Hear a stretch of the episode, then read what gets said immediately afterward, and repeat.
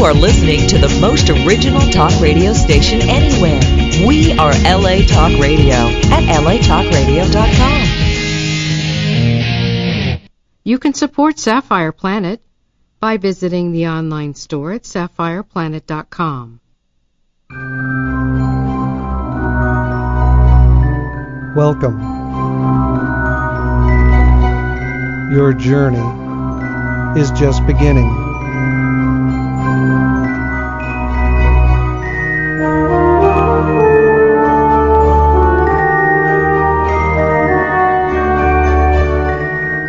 You are now entering the Sapphire Planet.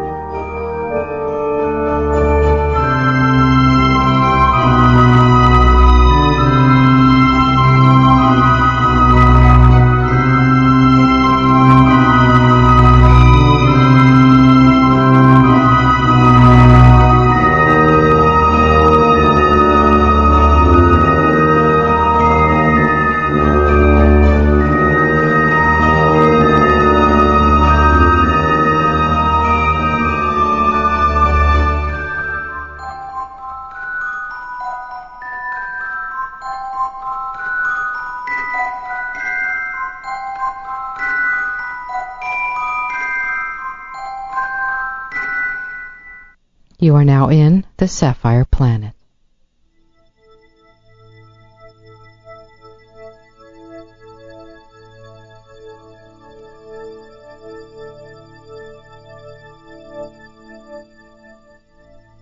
The space race was a mid to late 20th century competition between the Soviet Union and the United States for supremacy in space exploration.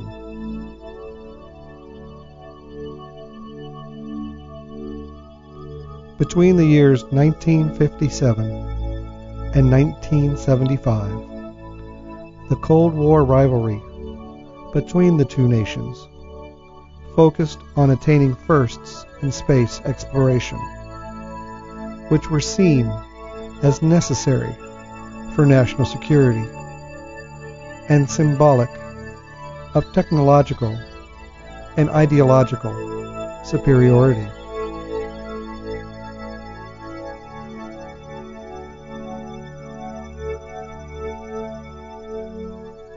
The space race involved pioneering efforts to launch artificial satellites, suborbital and orbital human spaceflight around the Earth, and piloted voyages to the Moon.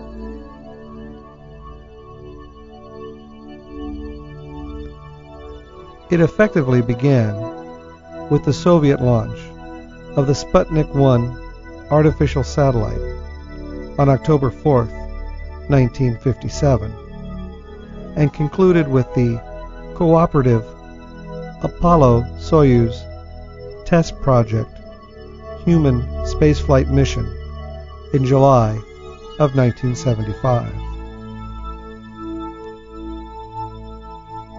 The Apollo Soyuz test project came to symbolize detente, a partial easing of strained relations between the USSR and the US. The space race had its origins in the missile based arms race that occurred just after the end of World War II, when both the Soviet Union and the United States captured advanced German rocket technology and personnel.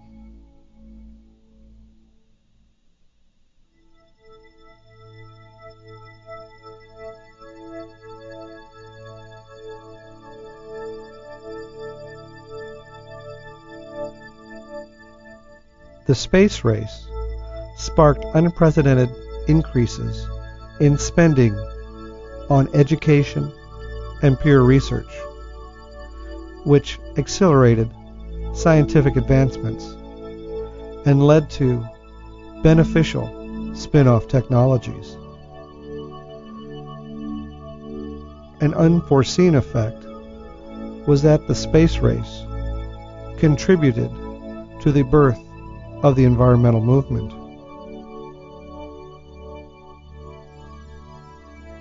The first color pictures of Earth taken from deep space were used as icons by the movement to imply that the planet was a fragile blue marble surrounded by the blackness of space. Some famous probes and missions of the space race include Sputnik 1, Explorer 1, Vostok 1, Mariner 2, Ranger 7, Luna 9, Alouette 1, Apollo 8, and Apollo 11.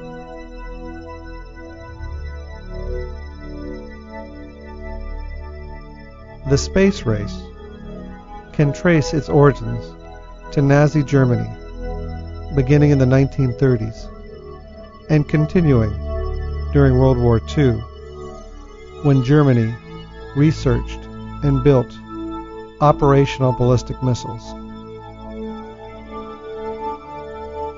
Starting in the early 1930s, German aerospace engineers experimented with liquid fueled rockets with the goal that one day they would be capable of reaching high altitudes and traversing long distances. The head of the German Army's ballistic ammunitions branch, Lieutenant Colonel Karl Emil Becker, gathered a small team of engineers that included Walter Dornberger and Leo Zansen to figure out how to use rockets as long range artillery in order to get around the Treaty of Versailles ban on research and development of long range cannons. Wernher von Braun, a young engineering prodigy, was recruited by Becker and Dornberger to join their secret army program at Kummersdorf West in 1932. Von Braun had romantic dreams about conquering outer space with rockets.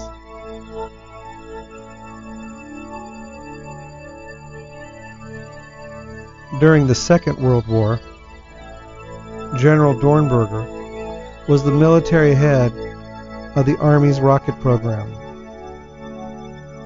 Zanssen became the commandant of the Peenemünde Army Rocket Center, and von Braun was the technical director of the ballistic missile program. They would lead the team that built the Aggregate 4, or A4 rocket which became the first vehicle to reach outer space during its test flight program in 1942 and 1943. By 1943, Germany began mass producing the A4 as the Vergeltungswaffe 2 or Vengeance Weapon 2, or more commonly referred to as the V2. This was a ballistic missile with a 320 kilometer or 200 mile range, carrying a 1100 kilogram or 2500 pound warhead at 4000 kilometers or 2500 miles per hour. Its supersonic speed meant that there was no defense against it and radar detection provided little warning.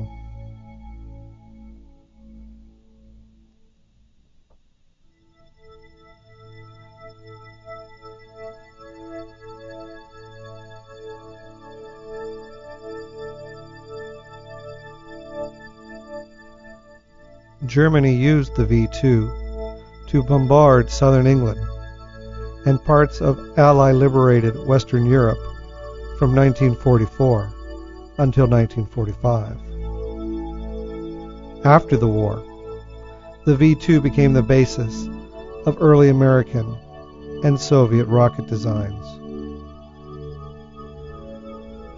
At the war's end, American, British, and Soviet scientific intelligence teams competed to capture Germany's rocket engineers, along with the German rockets themselves and the design on which they were based.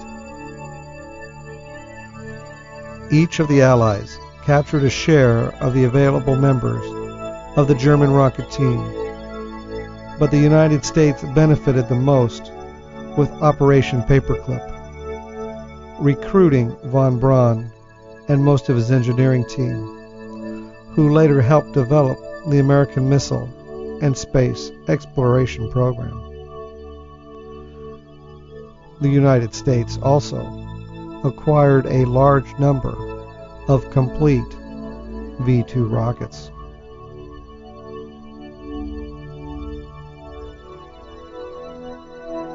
The German Rocket Center at Peenemünde was located in the eastern part of Germany, which became the Soviet Union, Soviet zone of occupation. On Stalin's orders, the Soviet Union sent its best rocket engineers to this region to see what they could salvage for future weapon systems. The Soviet rocket engineers were led by Sergei Korolev. He had been involved in space clubs and early Soviet rocket designs in the 1930s, but was arrested in 1938 during Joseph Stalin's Great Purge and imprisoned for six years in Siberia. After the war, he became the USSR's chief rocket and spacecraft engineer, essentially the Soviets' counterpart to von Braun. His identity was kept a state secret throughout the Cold War, and he was identified publicly only as the chief designer. In the West, his name was only officially revealed when he died in 1966. After almost a year in the area around Peenemünde, Soviet officials moved most of the captured German rocket specialists to Gorodomlya Island on Lake Seliger, about 240 kilometers or 150 miles northwest of Moscow. They were not allowed to participate in Soviet missile designs, but were used as problem solving consultants to the Soviet engineers. They helped in the following areas the creation of a Soviet version of the A4, work on organizational schemes, research in improving the A4 main engine, development of a 100 ton engine, assistance in the layout of plant production rooms, and preparation of rocket assembly using German components. With their help, particularly Helmut Gröttrup's group, Korolev reversed engineered the A4 and built his own version of the rocket, the R1, in 1948. Later, he developed his own distinct designs, though many of the designs were influenced by the Gröttrup's Group's G4-R10 design from 1949. The Germans were eventually repatriated in 1951 back to Germany.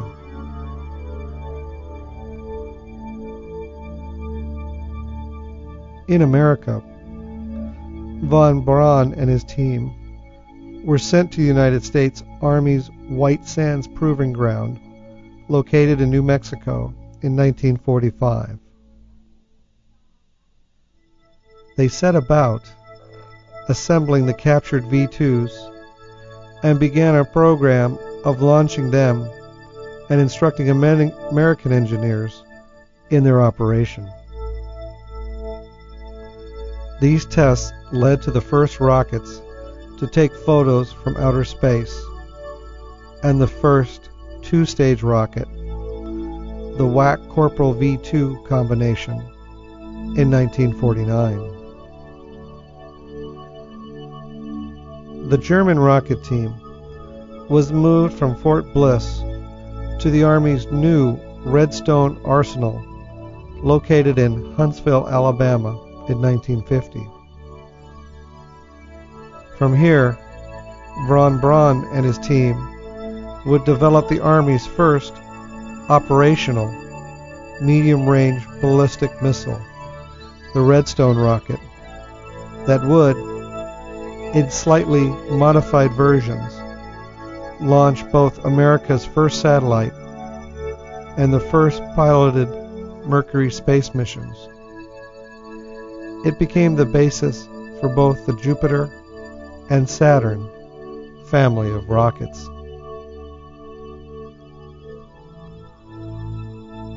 The Cold War, dated approximately 1947 through 1991, developed between two former allies, the Soviet Union and the United States, soon after the end of the Second World War. It involved a continuing state of political conflict, military tension, proxy wars, and economic competition, primarily between the Soviet Union and its satellite states, and the powers of the Western world, particularly the United States. Although the primary participants, military forces, never clashed directly, they expressed this conflict through military coalitions strategic conventional force deployment, extensive aid to states deemed vulnerable, proxy wars, espionage, propaganda, a nuclear arm race, and economic and technological competitions, such as the space race.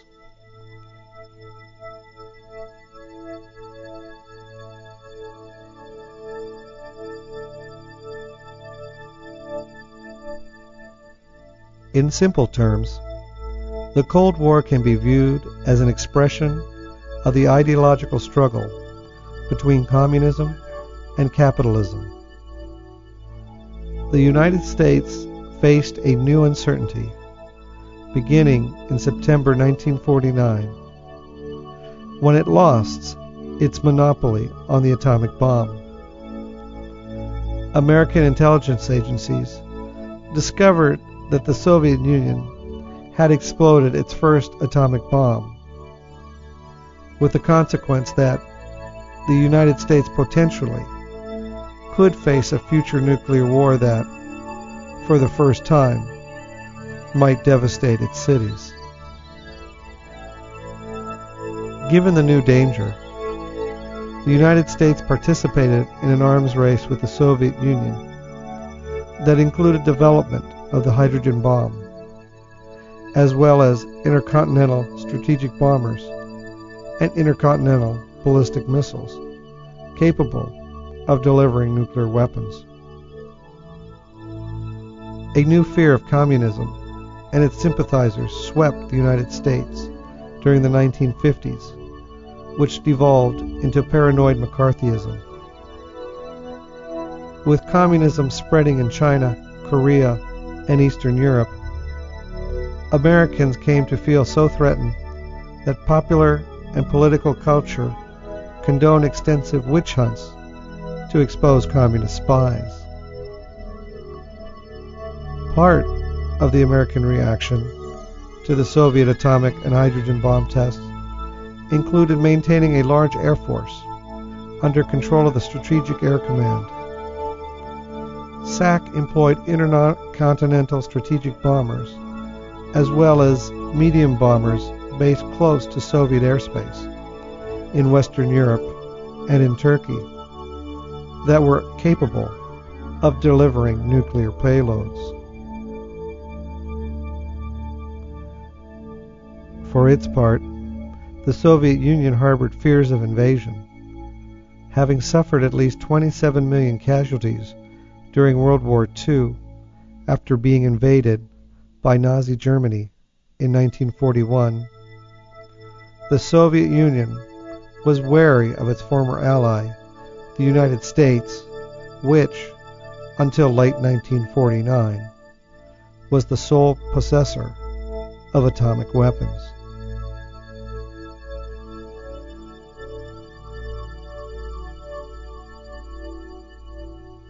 The United States had used these weapons operationally during World War II, and it could use them again against the Soviet Union, laying waste to its cities and military centers. Since the Americans had a much larger air force than the Soviet Union, and the United States maintained advanced air bases near Soviet territory, in 1947, Stalin ordered the development of intercontinental ballistic missiles, or ICBMs, in order to counter the perceived American threat.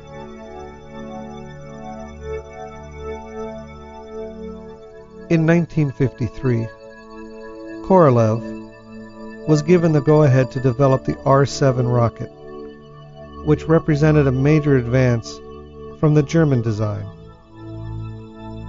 Although some of its components, notably boosters, still resembled the German G4, the new rocket incorporated stage design, a completely new control system, and a new fuel.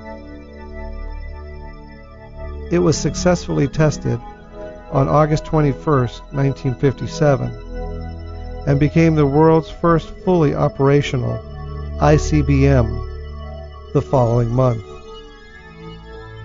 It would later be used to launch the first satellite into space, and derivatives would launch all piloted Soviet spacecraft.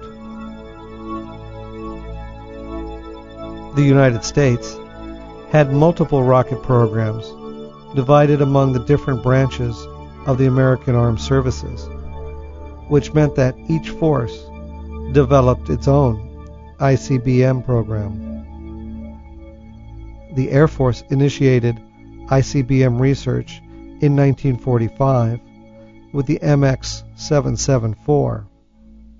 However, its funding was canceled, and only three partially successful launches were conducted in 1947. In 1951, the Air Force began a new ICBM program called MX 1953. And by 1955, this program was receiving top priority funding. The MX 1593 program evolved to become the Atlas A, with its maiden launch occurring on June 11, 1957 becoming the first successful American ICBM.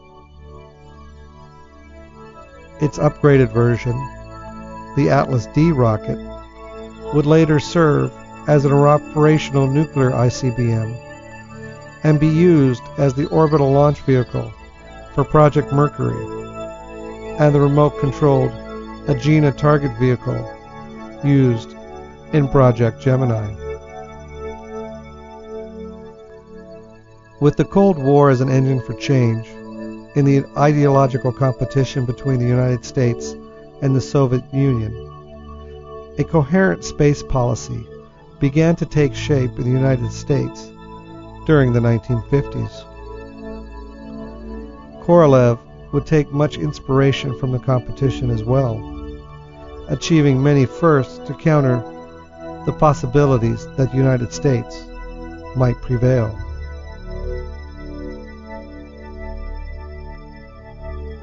In 1955, with both the United States and the Soviet Union building ballistic missiles that could be utilized to launch objects into space, the starting line was drawn for the space race.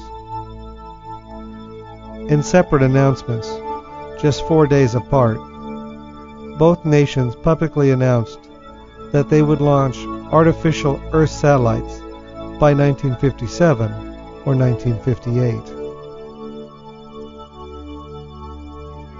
On July 29, 1955, James C. Hagerty, President Dwight D. Eisenhower's press secretary, announced that the United States intended to launch small Earth circling satellites between July 1, 1957 and December 31, 1958, as part of their contribution to the International Geophysical Year. Four days later, at the Sixth Congress of the International Astronautical Federation in Copenhagen, scientist Leonid I. Sedov spoke to international reporters at the Soviet embassy and announced his country's intention to launch a satellite as well in the near future.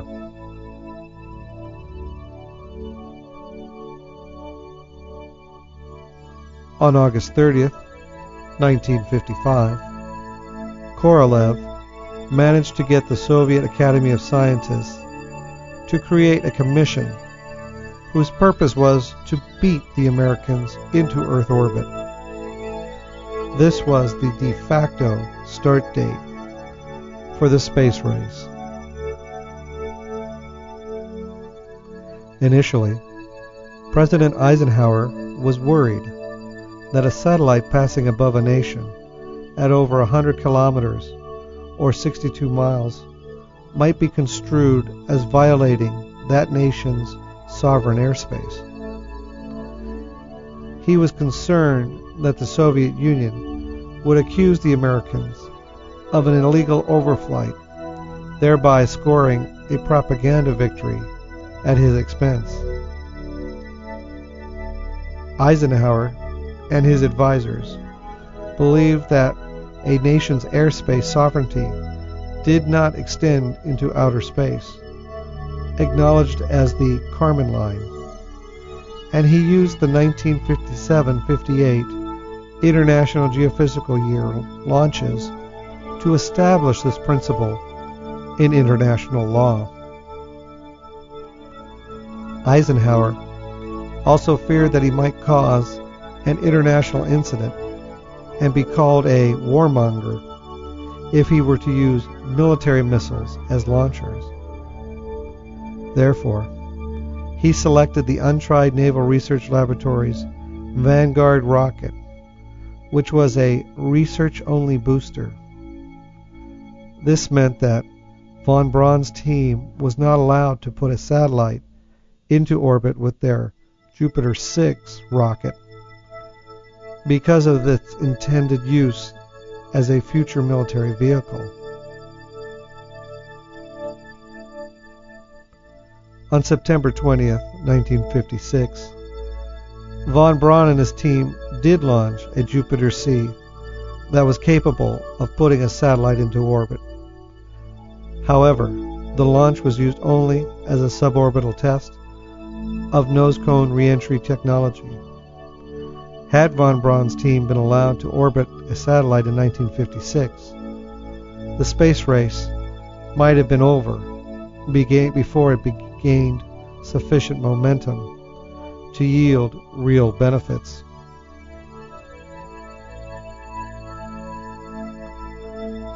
Korolev received word about von Braun's 1956 Jupiter C test but thinking it was a satellite mission that failed, he expedited plans to get his own satellite into orbit. Since his R7 was substantially more powerful than any of the American boosters, he made sure to take full advantage of this capability by designing Object D as his primary satellite. It was given the designation D to distinguish from the other R7 payload designations A, B, G, and B, which were nuclear weapons payloads. Object D would dwarf the proposed American satellites by having a weight of 1,400 kilograms or 3,100 pounds, of which 300 kilograms or 700 pounds would be composed of scientific instruments that would photograph the Earth, take readings on radiation levels, and check on the planet's magnetic field. However, things were not going along well with the design and manufacturing of the satellite. So in February 1957, Korolev sought and received permission from the USSR's Council of Ministers to create a Prosteishiy Sputnik, or simple satellite. The Council also decreed that Object D be postponed until April 1958.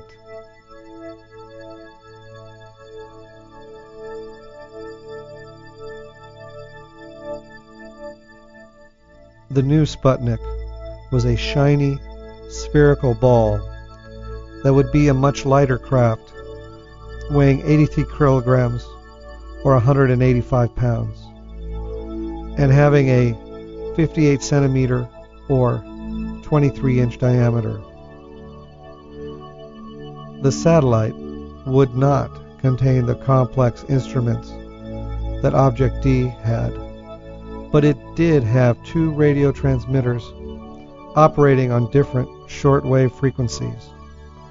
The ability to detect if a meteoroid were to penetrate its pressure hull, and the ability to detect the density of the Earth's thermosphere. Korolev was buoyed by the first successful launches of his R-7 rocket in August and September, paving the way for him to launch his Sputnik.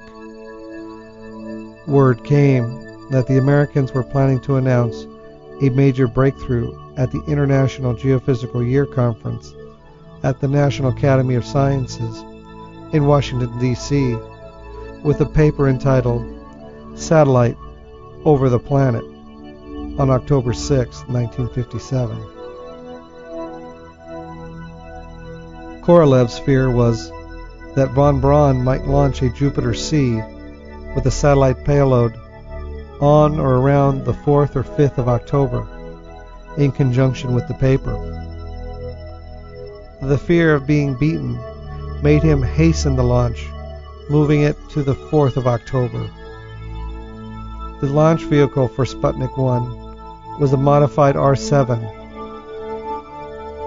without much of test equipment and radio gear that was present in the previous launches. It arrived at the Soviet missile base Tyuratam in September and was prepared for his mission at launch site number 1. On Friday, October 4, 1957, at exactly 10:28 p.m.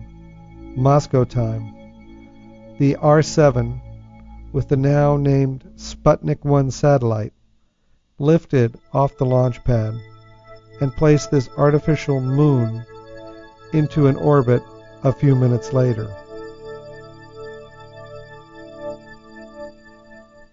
But the celebrations were muted at the Launch Control Center until the downrange Far East tracking station at Kamchatka received the first distinctive beep, beep, beep sounds from Sputnik 1's radio transmitter, indicating that it was on its way to completing its first orbit. About 95 minutes after launch, the satellite flew over its launch site, and its radio signals were picked up by engineers and military personnel at Tyuratam. That's when Korolev and his team celebrated the first successful artificial satellite placed into Earth orbit.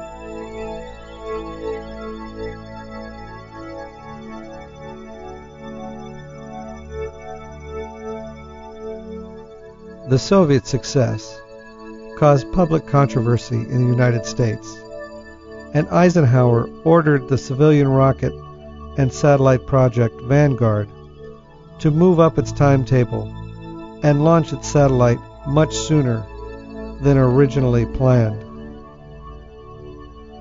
The December 6, 1957 Project Vanguard launch failure occurred at Cape Canaveral in front of a live broadcast television audience in the United States.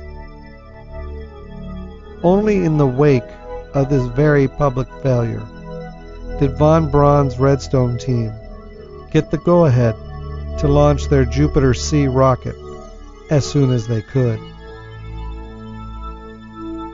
Nearly four months after the launch of the Sputnik 1, von Braun and the United States successfully launched its first satellite, a modified Redstone booster under the civilian name Juno 1 to differentiate it from the Army's Redstone missile.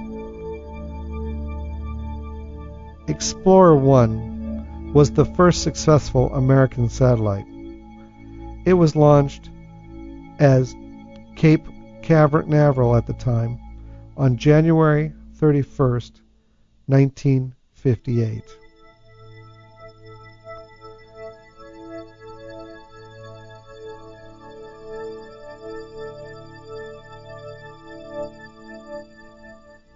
It was 4.8 kilograms in mass and launched on a fourth stage Juno 1 vehicle. It carried a micrometeorite gauge and a Geiger-Müller tube. It passed in and out of Earth's encompassing radiation belt with its 360 kilometers by 2500 kilometer orbit thereby saturating the tube's capacity and proving what Dr. James Van Allen, a space scientist at the University of Iowa, had previously only theorized. It not only confirmed his theory, but also brought him fame. The radiation belt is actually now known as the Van Allen radiation belt. This belt consists of a donut-shaped zone of high-level radiation intensity around the Earth above the magnetic equator. Van Allen was also the man who designed and built the satellite instrumentation for Explorer 1. It was because of the previous failure of the Vanguard rocket of December 1957 that scientists made the decision of using military rocket along the successful launch of the satellite. The satellite actually measured three phenomena. They are cosmic ray and radiation levels, the temperature in the spacecraft, and finally, the frequency of collisions with micrometeorites. The satellite had no space for data storage, though which meant that it had to transmit continuously. A couple of months later, in March 1958, a second satellite was sent into orbit with augmented cosmic rays instruments.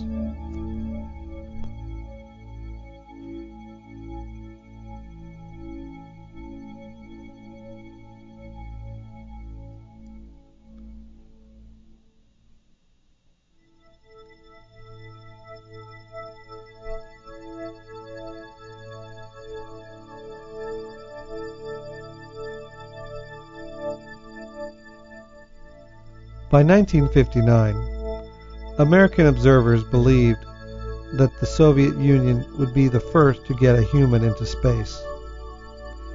Because of the time needed to prepare for Project Mercury's first launch.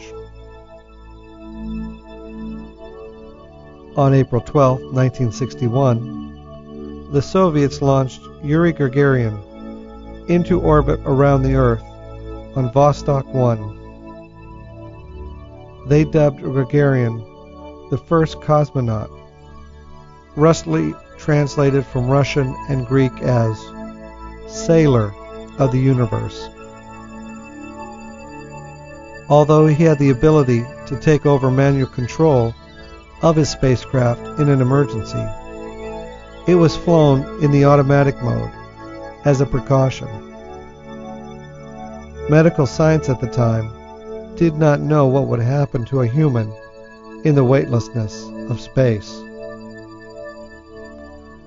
Vostok 1 orbited the Earth for 108 minutes and made its re-entry over the Soviet Union, with Gagarin ejecting from the spacecraft at 7,000 meters or 23,000 feet and landing by parachute.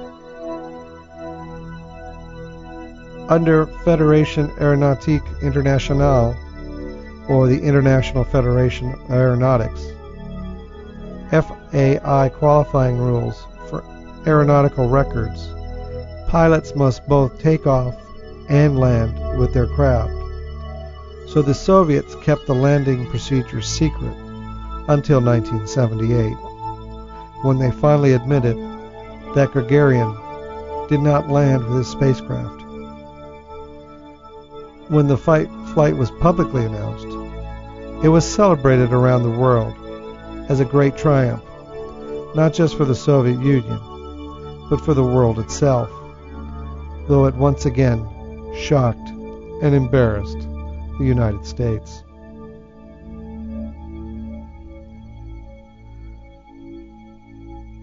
The United States called their space travelers astronauts, or star sailors from the Greek.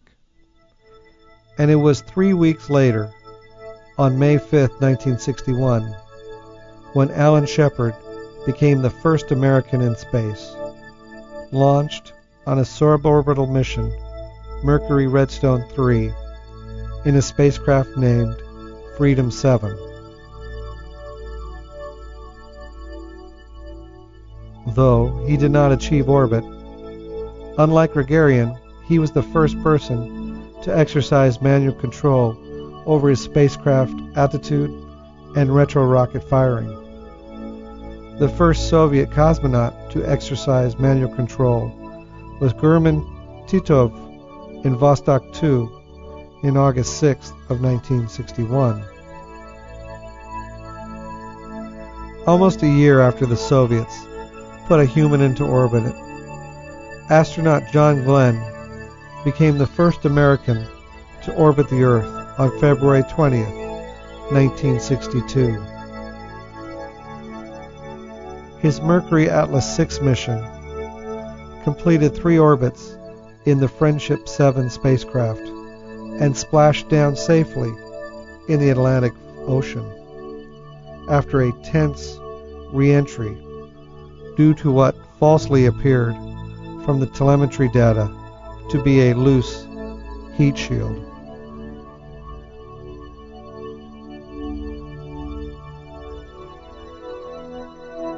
On September 12, 1962, at Rice University in Houston, John F. Kennedy, President of the United States of America, brought a whole new dimension to the space race by uttering these words.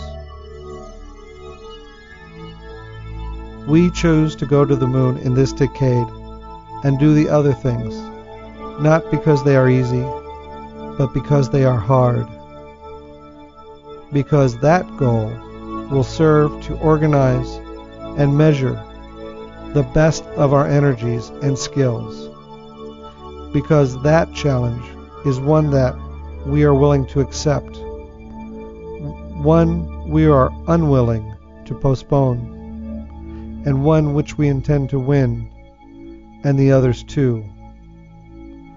It is for these reasons that I regard the decision last year to shift our efforts in space from low to high gear as among the most important decisions that will be made during my incumbency in the office of the presidency.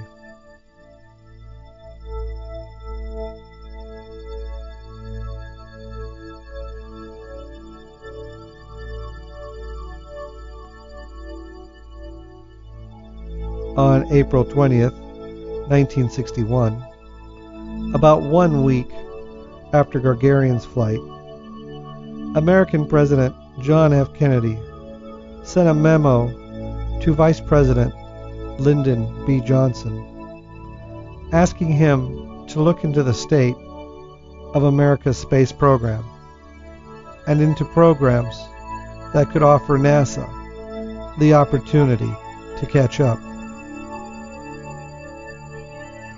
Johnson responded about one week later, concluding that the United States needed to do much more to reach a position of leadership. Johnson recommended that a piloted moon landing was far enough in the future that it was likely the United States could achieve it first. On May 25th, Kennedy announced his support for the Apollo program and redefined the ultimate goal of the space race in an address to the special joint sessions of Congress. I believe that a nation should commit itself to achieving the goal before this decade is out of landing on the moon and returning him safely to the earth. His justification for the moon race was both that it was vital to national security and it would focus the nation's energies in other scientific and social fields. He expressed his reasoning in the famous We Choose to Go to the Moon speech near the site of the future Johnson Space Center.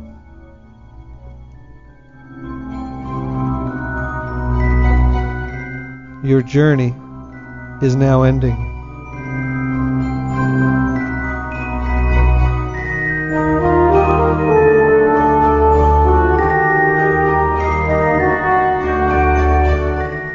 You are now leaving the Sapphire Planet.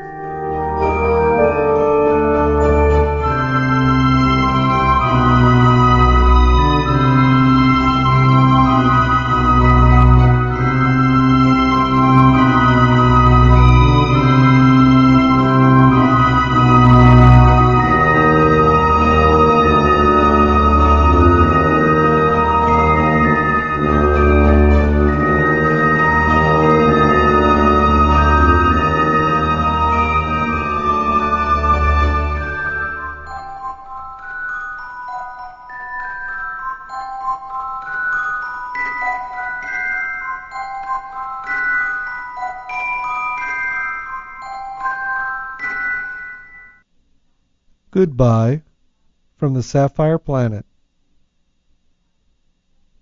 Own a piece of the planet? Now you can purchase Sapphire Planet merchandise online at sapphireplanet.com.